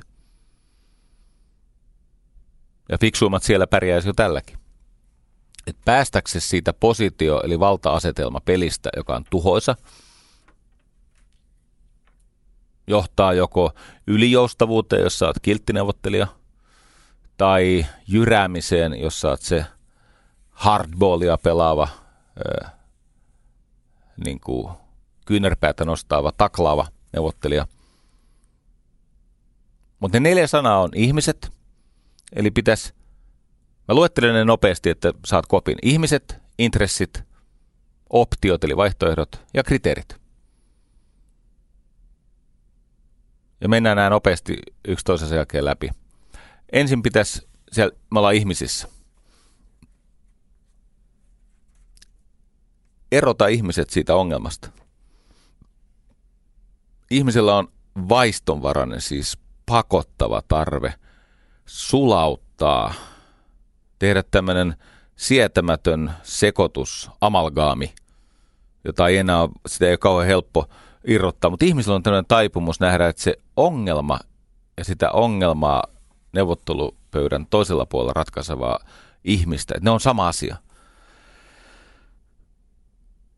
Tämä on iso taistelu, että onnistuisi erottamaan ihmiset siitä itse neuvotteluesteestä tai ongelmasta. Se, se ongelma, joka estää neuvottelutuloksen tai sen sopimisprosessin eteenpäin menon. Jos et sä pysty tähän, niin sitten ollaan tässä, eikö niin, valta, informaatio, aika taistelussa, mihin palataan kohta. Se vanha klassinen. Ja toinen, keskity intresseihin, siis tarpeisiin, ää, mahdollisuuksiin, sen, keskity sen toisen osapuolen intresseihin, älä siihen positioon, koska heti kun sä rupeat keskittyä positioon, sä alat tehdä kompromisseja, niin kuin me nähdään nyt siis, jul- mä vittis sanoa, kun pitäisi pitäisi välttää se, että ei kaikki ovet me kiinni täällä Yle Puheen lähetysten takia. Välillä kuuluu vaan joka lähetyksen aikana klonk, klonk, kloks ja sitten vielä semmoinen äh, takalukko, klaks, naks, naks, kun ne panee vielä takalukko, murtolukot päälle. Mutta kyllä sä tiedät, mistä mä puhun. Jos sä operoit toisen ihmisen positiosta käsin, etkä intresseistä käsin, siinä on suuri riski, että sä ajaudut semmoisiin neuvottelukäytäviin tai prosesseihin tai poluille, josta ei ole paluuta ja ne tulokset on huonoja. Sä yrität pitää sitä neuvottelua ja sitä juttua kasassa, jossa saisit onnistunut paremmin, jos ne intressit olisi ollut tärkeimmät kuin sen toisen positio. Saati sitten oma positio, oma asema. Kolmas on nämä optiot. Eli pitää olla luova, pitää keksiä useita parempia vaihtoehtoja, joista voi käydä kauppaa silloin, kun se alkuvaiheessa nopeasti jämähtänyt umpikujaan parkkeerattu teema on jumissa. Ja niiden vaihtoehtojen täytyy tuottaa etuja molemmille osapuolille. Tässä nyt käsitellään vain sitä yksinkertaista vaihtoehtoa, että on kaksi osapuolta. Mutta sitten jos meillä on siis monen tahon, se vaan vaatii enemmän taitoja. Ja kolmas ja neljäs tämä kriteeria, tai siis tämä standard-kriteeristö, öö, vaadi, suorastaan vaadi, että se neuvottelutulos voidaan jollakin kiistattomalla objektiivisella standardilla validoida. Koska muuten te olette taas tilanteessa, että palaatte sinne pöytään. Iso osa näistä kaatuneista sopimuksista, ne liittyy tähän nel- neloseen. Kriteerit ei pidä. Ne on niin hämärästi sovittu, että mistä me tiedämme, että joku ehto laukee tai ei laukee – sitten kun ne on hämäriä, niin sitten ollaan erimielisiä siitä, että olemmeko me tämän sopimuksen tarkoittavan ehdon se ja se perusteella velvollisia avaamaan tämän sopimuksen. Ymmärsit kyllä. No, tässä vanhassa mallissa, positiokeskeisessä mallissa, niin siellä on, siellä on kaksi, kaksi tämmöistä perusongelmaa. Toinen on se, että sä oot liian pehmeä, toinen on se, että sä oot liian kova. Pehmeä haluaa nähdä osapuolet ystävinä. Eikö niin? Ne, ne, ne rakentaa sen tämmöistä ystävyyspelin kautta. Öö, Alexander Stubb esimerkiksi julkisuudessa monen kerran, kertaa yritti todistella sitä, että nämä Antti Rinteet ja nämä vähän niin kuin ystäviä, että ne on hyviä jätkiä. No, se Rinne on ollut enemmän neuvotteluprosesseissa mukana kuin se Stubb omasta taustastaan johtuen. Eli pehmeä näkee osaottajat ystävinä ja kova näkee taas vihollisina, vastustajina. Molemmat on ongelmallisia. Liian pehmeän, liian mukavan päämäärä on sopimus ja toisen taas sen liian kovan päämäärä on voitto. Ja jos sun tavoite on voitto neuvottelussa, niin no sä voit onnistua yhden sopimuksen kohdalla, yhden neuvottelijan kohdalla, mutta lopulta se johtaa siihen, että joko se muuttuu oikeasti nollasummapeliksi puoli ja toisin, tai vielä pahempaa. Liian pehmeä tekee myönnytyksiä voidakseen ravita suhdetta, ja toinen taas näkee, että ne myönnytykset ovat ehtoja suhteelle. Kuuletteko se eron?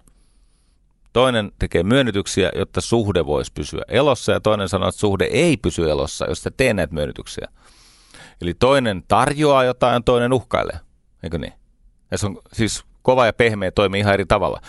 Pehmeä on haavoittuva ja kova on vihattu.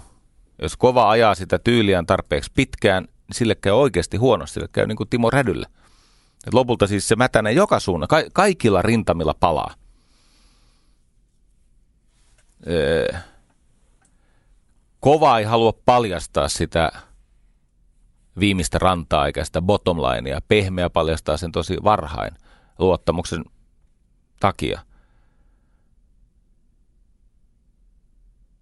Toinen välttää tahtojen välistä taistelua ja toinen näkee, että tässä on oikeastaan ainoastaan kysymys tahtojen välisestä taistelusta.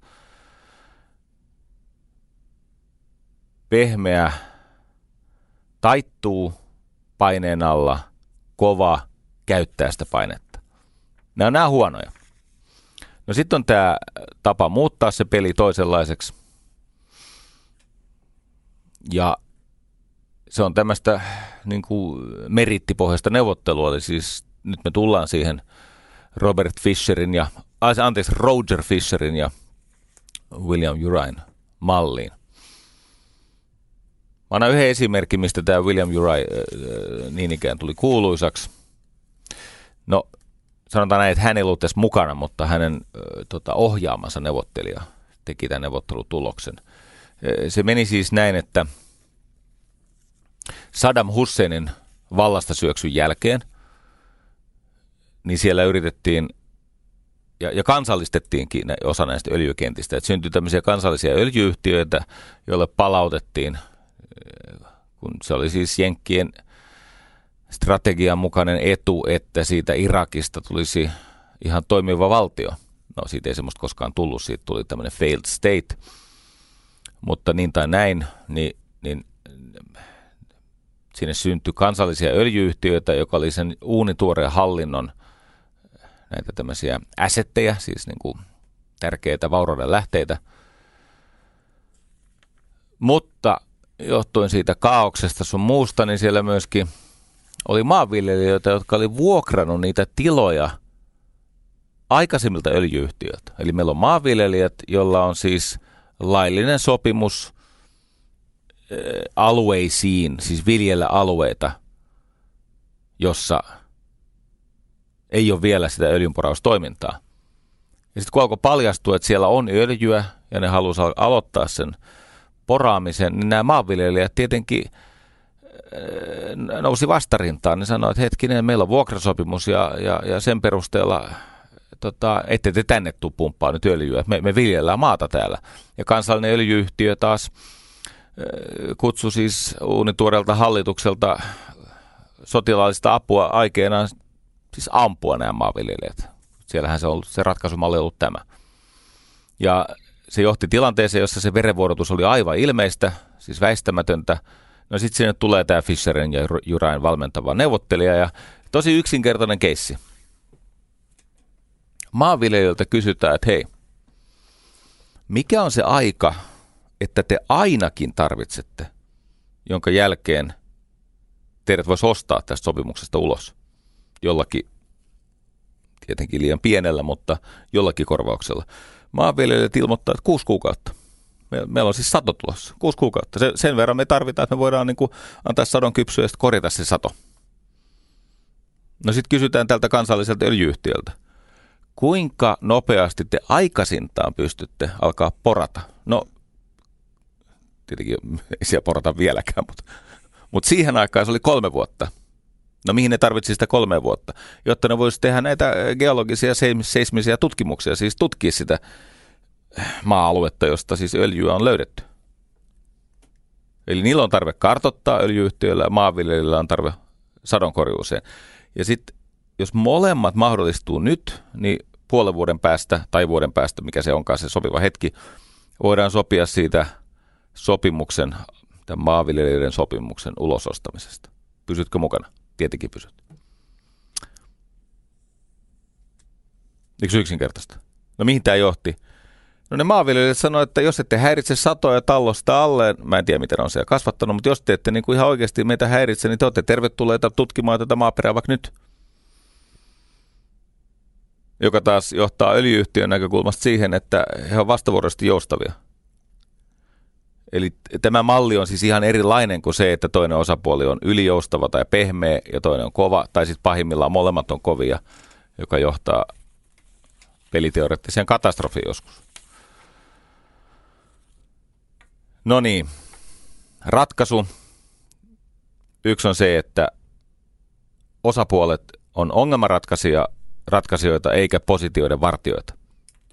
Et mieluummin ongelmanratkaisija kuin positioiden vartija. Ja se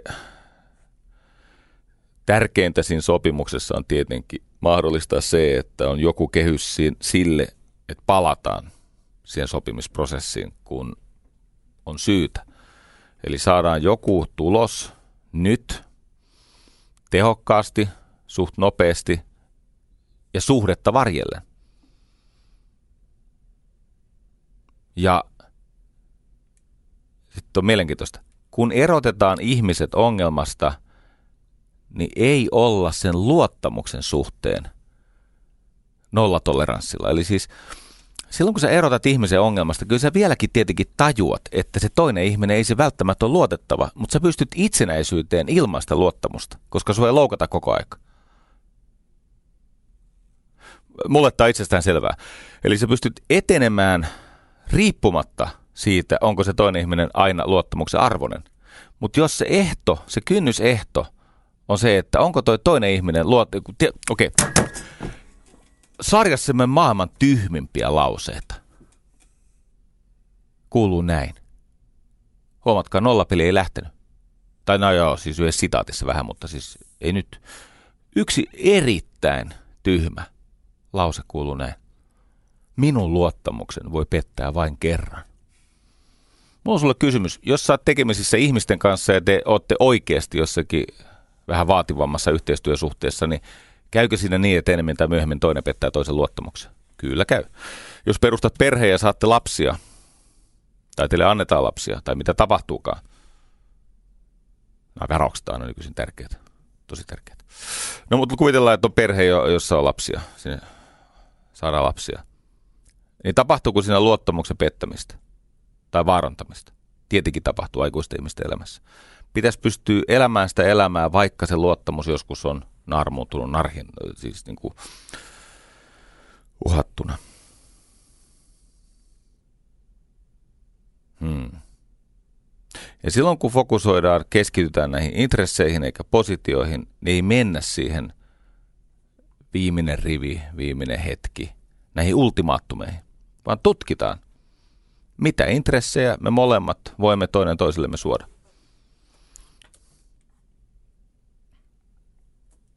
Ja tämä tietenkin edellyttää se, että kriteeristö, siis se neuvottelutulosten arviointi on objektiivista. Että on joku kriteeristö, jonka perusteella tätä voi tehdä.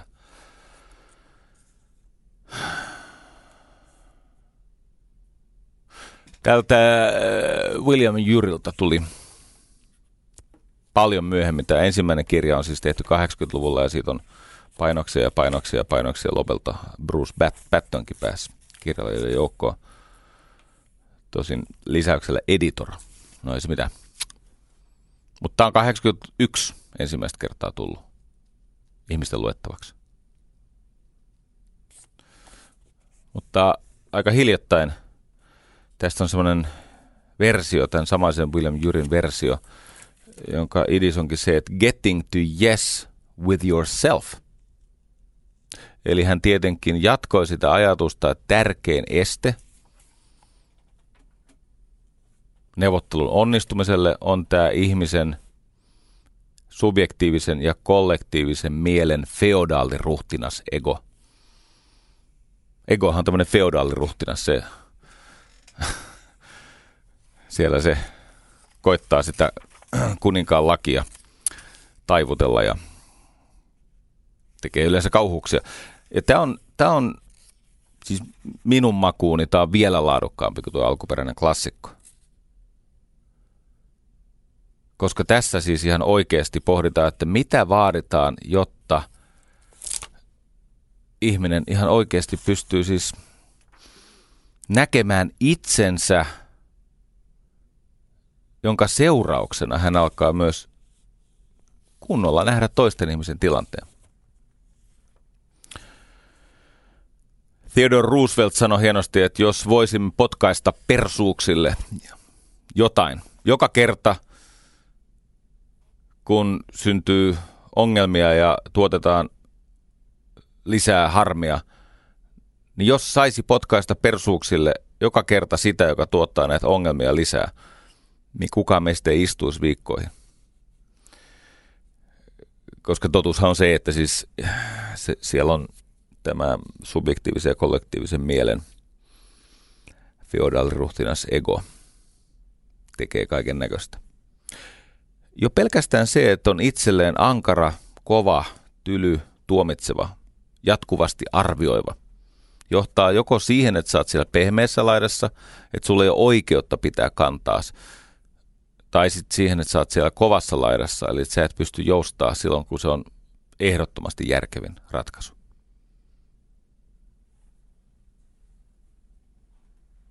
Nyt en muista, kuka sanoi mutta siis lause on hieno, että, että jos sinä puhuisit ystävillesi niin kuin puhut ja ajattelet itsestäsi, eihän sulla olisi niitä, siis ystäviä. Ja kellä olisi enää yhtä ystävää jäljellä, jos me puhuisimme meidän ystävillemme niin kuin me ajattelemme ja puhumme itsestämme itsellemme. Ja tämä johtaa siihen skleroosiin, luutumishäiriöön. Joko siihen, että sulla ei ole lainkaan selkärankaa, tai siihen, että sä oot niin luutunut, että sä et pysty luoviin ratkaisuihin. Tästä muuten seuraa tästä äskeisestä ajatuksesta, että jos puhuisit ystävillisi niin kuin puhut itsellesi, niin eihän sulla olisi enää ystäviä. Niin kääntäen, opettele puhumaan itsellesi niin kuin sä puhut sun parhaalle ystävälle.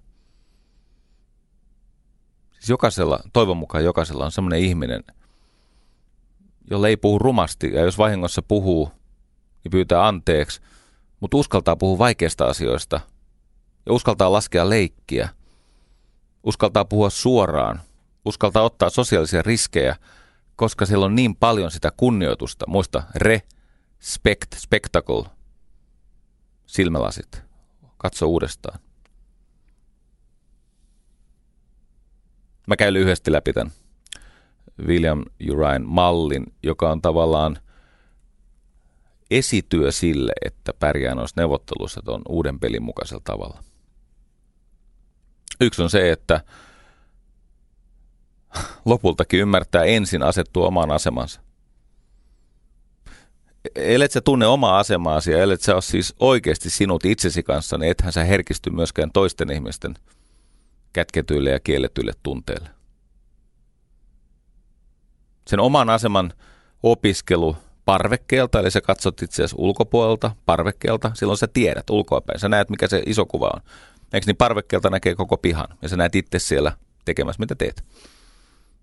Mutta sitten täytyy myöskin kuunnella, siis herkästi kuunnella sitä omaa tunnetta sisältäpäin ja ymmärtää niitä omia tarpeita, jotka tähän mennessä on ollut niin usein tukahdutettuja.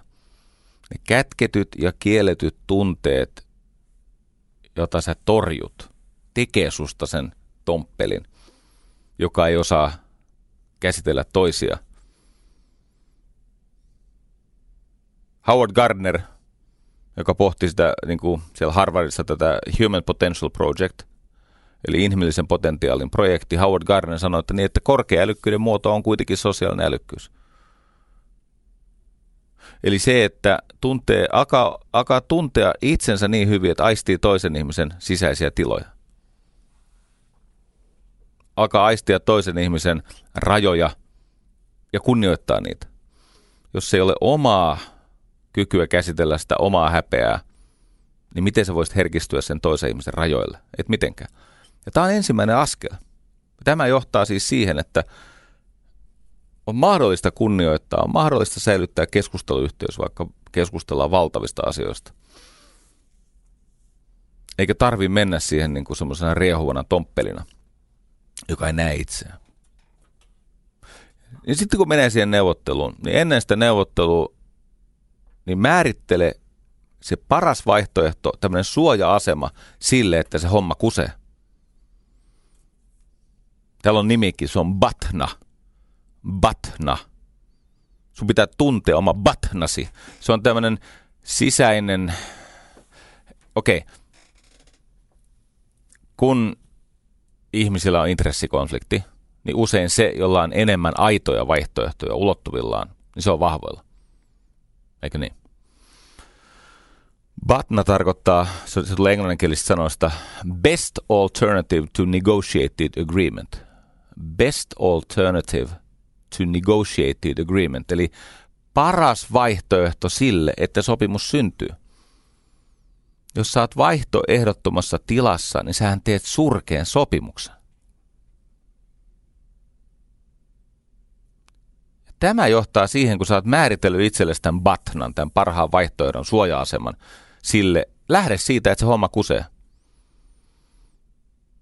Mutta sä et menetä kaikkea, koska sun arvoista – syntyy sulle sisäinen linnake, eli se mitä me vaadimme ei koskaan uhkaa sitä, mitä me tarvitsemme. Se mitä me pyydämme ei vaarana sitä, mikä on meille pyhää. No silloin sä omistat oman elämäsi, suhteesi, tarpeesi, tulevaisuutesi. Tämä on semmoista syvää vastuuta. Niin kuin tämä intialainen viisas Jagdish Parik sanoi, tämä on detached involvement. Detached involvement tarkoittaa sitä, että sä oot mukana, sä oot tosissas, sä oot herkkänä – mutta sä et takerru siihen itse prosessiin tai sen kuviteltuihin lopputuloksiin. Kolmas on uusi kehys. Eli pitäisi päästä niukkuudesta runsauteen. Aina on parempia vaihtoehtoja. Aina on mahdollista käyttäytyä ystävällisesti epäystävälliselle ihmiselle. Aina on mahdollisuus parantaa sitä tunnelmaa – Albert Einsteinilta kuulemma kerran kysyttiin, että onko maailmankaikkeus siis universumi, onko se ystävällinen vai epäystävällinen paikka, niin Einstein väitetysti vastasi viisaasti, että niin. Tuo on se suurin kysymys, joka sun täytyy itse ratkaista omasta elämästä. Että onko maailmankaikkeus sulle ei ystävällinen vai epäystävällinen paikka. Jos se on epäystävällinen ja ihmiset on pettäviä ureakevaloksia – niin e, tai että kaikkea hyvää on niin niukasti, että mitään parempaa ei ole luvassa, jos jollakin ihmisellä on valta se sulta kieltää. Tämä johtaa ongelmaa.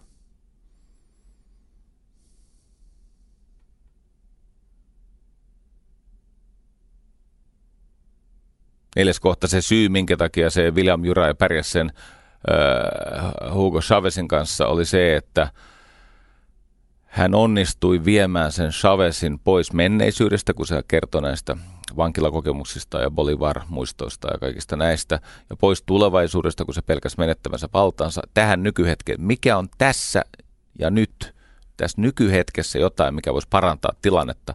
No se on se, että ne ei kutsuisi enää mua apinaksi. Mutta miksi hän oli siihen kykenevä? No sen takia, että hän itse teki tämmöisen eräänlaisen mindfulness-meditaation ennen sitä kohtaamista. Eli hän ensin ajatteli, että tarkoitus on käydä esittelemässä hyviä neuvoja tälle Chavezille. Ja sitten hän päätti, että itse asiassa se on väärä strategia, koska se johtaa hyvin lyhyeseen tapaamiseen, koska tämän äh, Chavezin äh, tota, luonne on tiedossa. Ihminen, jolla on lasinen persoona, niin sille kannata esittää parempi vaihtoehtoja, kun se tietää sen ainoa vaihtoehdon, mitä se maailmalta kiukutelle vaatii. Mutta jos ihminen on kokeilemassa turvassa, niin hän voi avautua vielä paremmille vaihtoehdoille.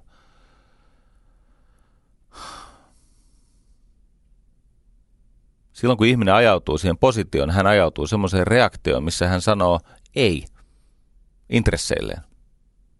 Ja ainoa keino, jolla intressit voi toteutua, on se, että se toinen ihminen menettää asemansa tai eikö niin?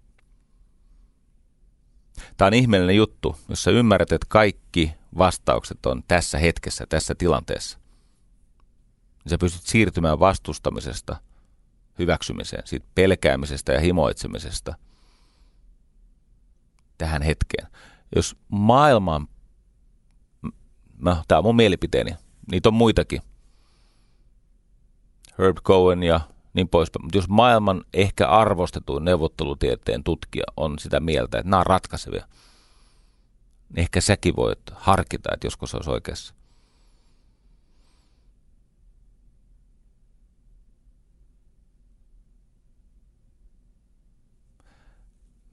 Mä käyn loppuun lyhyesti lupaamaani eh, terveisen tältä muinaiselta mentoriltani Brian Tracyltä – Mä en käy tätä kokonaan läpi, tämä on valtava aineisto. Mutta täällä on muutama hyvä, hyvä havainto. Mitä tulee neuvotteluun, niin kompromissi on aina kotiin päin. Miksi? Koska kun sä riskikorjaat sen kompromissin, niin sä huomaat, että se suurin riski monta kertaa on se, että jatketaan nykyisellään. Toki tästä täytyy sanoa, että – jos ei se ole molemmille hyödyllinen, molempien asemaa palveleva, niin silloin on parempi, että ei tee mitään. Neuvotteluhan on mielekästä vain silloin, kun jokainen osapuoli uskoo menestyvänsä paremmin, jos harjoittavat vaihdantaa.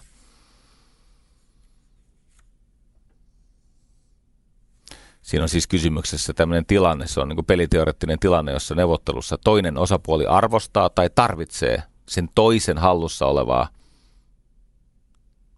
jotain äsettiä, jotain siis neuvottelun kohdetta enemmän kuin mitä haluaa piini, pitää kiinni omastaan. Ja siksi tapahtuu vaihdanta.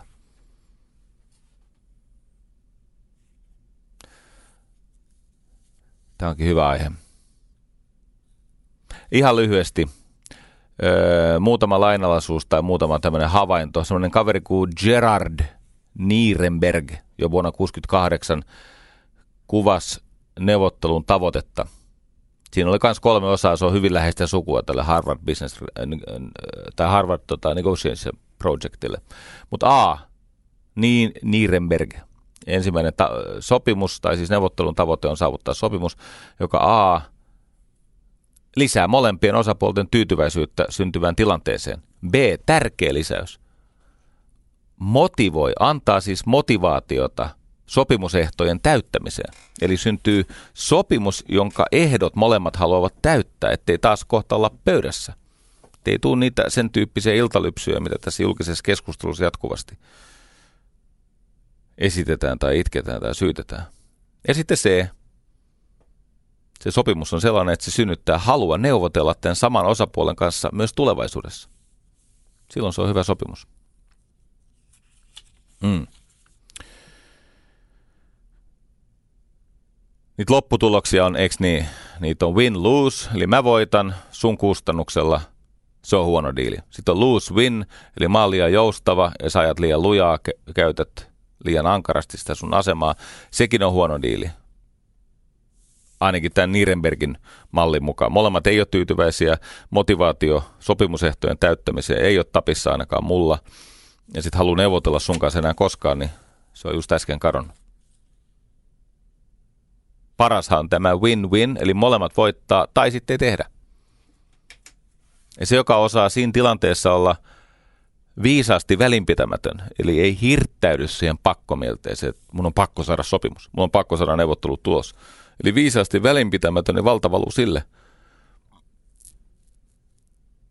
Joo.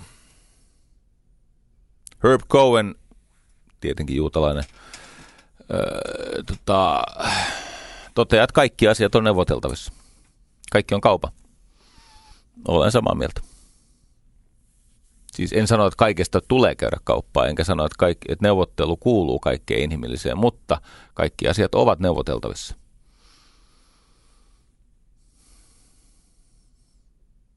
Mulla oli kerran yksi kaveri, mä vitsi main, hän on edes mennyt, mutta en vitsi silti mainita nimeä.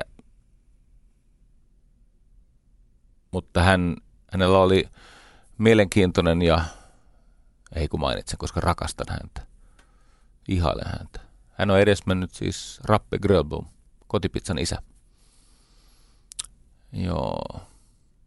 Jos Rabbe huomasi, että joku työntekijä ei vaan viihdy eikä pärjää siinä firmassa, niin se homma ei onnistu, myrkyttää vähän ympäristöä tai työt ei suju ja, ja, ja voi huonosti, niin hän oli tämmöinen tapa, että hän sanoi, että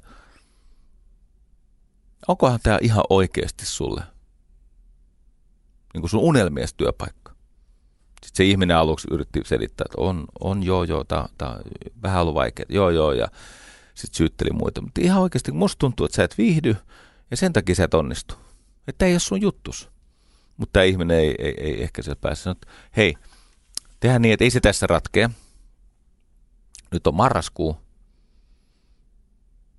Mä ehdotan tällaista. Jos sä teet semmoisen koeluontoisen päätöksen, että sä irtisanoudut nyt, mä maksan sulle siis reilusti enemmän kuin mitä sopimuksessa lukee, sitä irtisanomisajan palkkaa, sulle ei ole työvelvoitetta, mutta sen lisäksi mä annan sulle ja sun perheelle tämmöisen matkastipendin. Menkää sinne Taimaahan pohtimaan, että mitä te oikeasti haluatte elämältä. Ja jos siellä taikuissa, mä siis annan sen verran rahaa, että te pääsette sinne ja ja, ja, ja tota, teillä on tilaisuus miettiä, jos sä siellä vakuutut siitä, että itse asiassa haluat paistaa pizzaa, mutta sä haluat tehdä sen paremmin kuin tähän mennessä ja iloisempana, ja tuut takaisin, niin sä saat multa se irtisanomislapun. Eikö niin? Sä voit perus sen päätöksessä. Tietenkin sitten nämä irtisanomisajan korvaukset, niin niitä ei makseta. Vähän normaalisuuden jatkuu. Mä en pyydä sulta mitään muuta kuin se, että sä teet etukäteen tämän päätöksen ja sitten sä harkitset siellä, että onko tämä oikea päätös. Koska joskus paras tapa arvioida päätöstä on pukeutua siihen päätökseen ja kantaa sitä viikon kaksi. Sä tuut takaisin, jos sä oot edelleen sitä mieltä, että räntäisessä Suomessa on ihana paistaa pizzaa asiakkaille ja sietää franchising-yrittämisen riemuja, niin jatketaan. Rabbi sanoi, että moni on lähtenyt ja moni on tullut takaisin, kyyneleet silmissä kiittänyt ja sanoi, että – Tämä on parasta, mitä mulla on tapahtunut. Valitettavasti mä en palaa kotipizzaan. Mä keksin jotain muuta. Toi ei ole mun paikka. Mutta hänellä ei ollut ikinä mitään vaikeuksia ihmisten kanssa, kun suhtautui reilusti ja runsaasti. Sitten tietenkin joku sanoi, että hetkinen, hetkinen, sehän maksoi siis sille niin ja niin monta tonnia, että se lähti.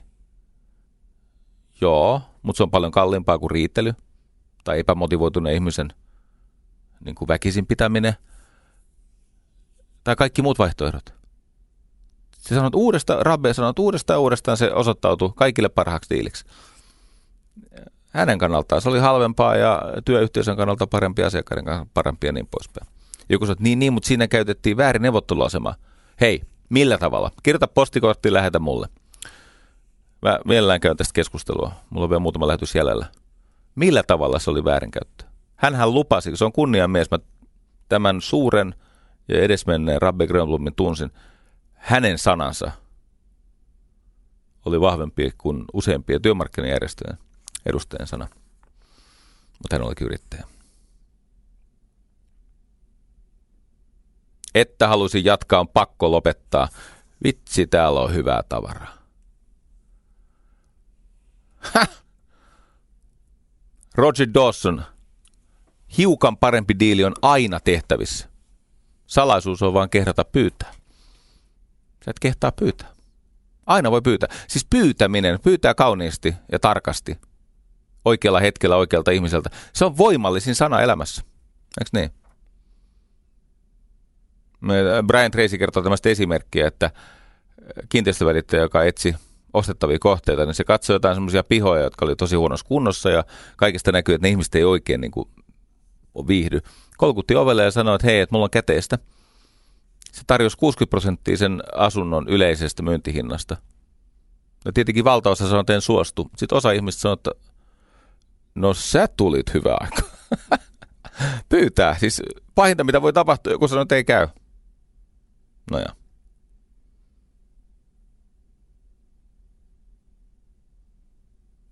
Koska mulla on joku pyrkimys kuitenkin tuottaa myös substanssisisältöä, niin mä sanon yhden viimeisen asian. Neuvottelussa, siinä klassisessa niin kuin voimaneuvottelussa, niin siellä on kolme neuvotteluvallan lähdettä. Ensimmäinen on tämä itse valta, sen eri muodot, siis nämä assetit, asema ja assetit, eli asema ja voimavarat, eli mitkä asiat on sun hallinnassa ja minkä luovuttamisesta tai hinottelusta sä voit päättää, se on ykkönen, eli valta. Kakkonen on valmistautuminen, informaatio ja, ja tota, asioiden selville ottaminen. Jos et sä valmistaudu kunnolla neuvotteluun, jos et sä osaa sen toisen osapuolen peliä, niin valmistaudu tosi ikävä lopputulokseen. Ja kolmas on ajoitus. Ajoitus tarkoittaa sekä sitä hetkeä, jolloin asiat ovat auki sua varten, siis timing, eli milloin kannattaa tehdä asioita. Ja toinen on siis tietenkin ajasta syntyvä paine. Siellä on kyky tuottaa sitä aikapainetta ja se, joka taas jää sen aikapaineen vallan alle, niin te ymmärrätte tämän. Valta, valmistautuminen ja ajoitus.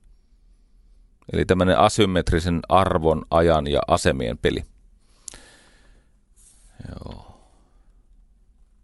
Kyllä on kiva tehdä tällaista palvelutyötä aika paljon jää kertomatta, mutta etköhän se tälläkin jo. Haha, en lopeta, en, täällä lukee. Hei, mä sanon vielä, tää on vika. Mä lupaan, tää on vika. Mä Petri Ikoselle ja Hannelle Kurkka. Tää on viimeinen. Sitten sit mä lopetan ja sun aika arvokasta ja Hanskun aika arvokasta ja Petenkin aika arvokasta. Mun ajalle ei ole niin väliä.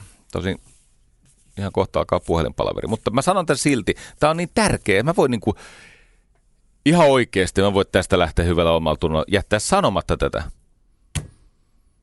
Hinta ei ole yhtä tärkeä asia kuin sopimusehdot. Siis maksujärjestelyehdot on tärkeämpi asia kuin hinta. Siis monta kertaa ihmistä ajattelee, että neuvottelussa hinta, siis se neuvottelun kohteena olevan asian arvottaminen, sen hinnoittelu, se on se tärkeä juttu. Ei. Sopimusehdot on tärkeämpi. Nopea esimerkki. Brian Tracy kertoi tämän mulle, kun mä olin hänen kotonaan vieraana San Joseessa. Oli kaksi vanhaa, jo kuolemastaan tietosta miestä, liikemiestä. Ja ne oli läpi elämänsä kisannut keskenään niin kuin Kroisos Pennonen ja Ropeankka konsana. Eli niillä oli tämmöinen ihme nokituspeli. Ja molemmilla oli, ne alkoi tehdä järjestelyitä, kun molemmat tiesi, että tätä ajallista aikaa ei ole enää rajattomasti jäljellä ja kohta se krematorio kutsuu, tai maa, kumpi vaan. Molemmat halusivat myydä raakamaata pois, jotta kuolinpesä ei olisi tämmöisissä arvotuskysymysongelmissa. Eli molemmilla oli siis tämmöistä kehittämätöntä maata, siis semmoista maata, missä ei ole ehkä kaavaa tai siellä ei ole mitään hanketta käynnissä. No kiinteistösijoittajia nämä kaverit. Eli ne halusi eroon siitä raakamaasta. No toisella oli tosi hyvä tontti ja se myi sen miljoonalla dollarilla, koska sen arvopotentiaali oli täysin ilmeinen. Ja tällä toisella oli huono tontti, siis se oli joku, joku suomaa, se oli niin kuin, ei kaavaa ja, ja, ja tota, ehkä joku hankala sijainti, mutta vähemmän arvokas. Ja tämä sai pakko mieltä, että, että minä haluan myös miljoonan omasta tontistani. Kun tämä Kroisos Pennonen sai miljoonan, niin Roope Ankka oli sitä mieltä, että myös minä haluan miljoonan mutta ei sillä ollut mitään perusteita, koska se suurin piirtein samankokoinen tontti, nyt me ollaan siis edelleen näissä sopimusehtojen niin kuin, otsikon alla. Suurin piirtein samankokoinen tontti, niin ei siitä voi kohtuudella miljoonaa pyyntää. Mutta kun pojat olivat käyneet, pojat ja pojat, siis nämä horiskot, nämä visukintut olivat käyneet Brian Tracyn neuvotteluvalmennuksen. Ja tämä jälkimmäinen, joka pyytää ihan törkeitä ylihintaa siitä surkeasta suomaastaan, ja kun tämä toinen hekumoi, että hän voitti tämänkin kisan. Hän piti kirjaa siitä, että kumpi teki parempia diilejä. Tämä myi tämä jälkimmäinen. Olkoon hänen etuisen nimensä tässä tarinassa. Nämä nimet on muuten muutettuja. Tai ne on muutettuja, ne on täysin unohdettuja. Mä tiedän, ketä ne oli. Roope myi sen millillä. Mutta miten? Hyvin yksinkertaista. 25 vuoden maksuaika, hyvin matala korko. 1 prosentin korko ja 25 vuotta maksuaikaa. Tämä on tapahtunut siis 70-luvulla, jolloin inflaatio oli annettu asia. Hän vaan halusi sa- saada sanoa, että hän sai sen millin, mutta kun se maksuaika, ymmärrättekö? Tietenkin se oli ostajalla aika edullista, kun se maksuaika piteni tarpeeksi ja korko oli matala. Ne ymmärrätte. Tämä on esimerkki siitä, miten sopimusehdot on tärkeämpi kuin se itse hinta.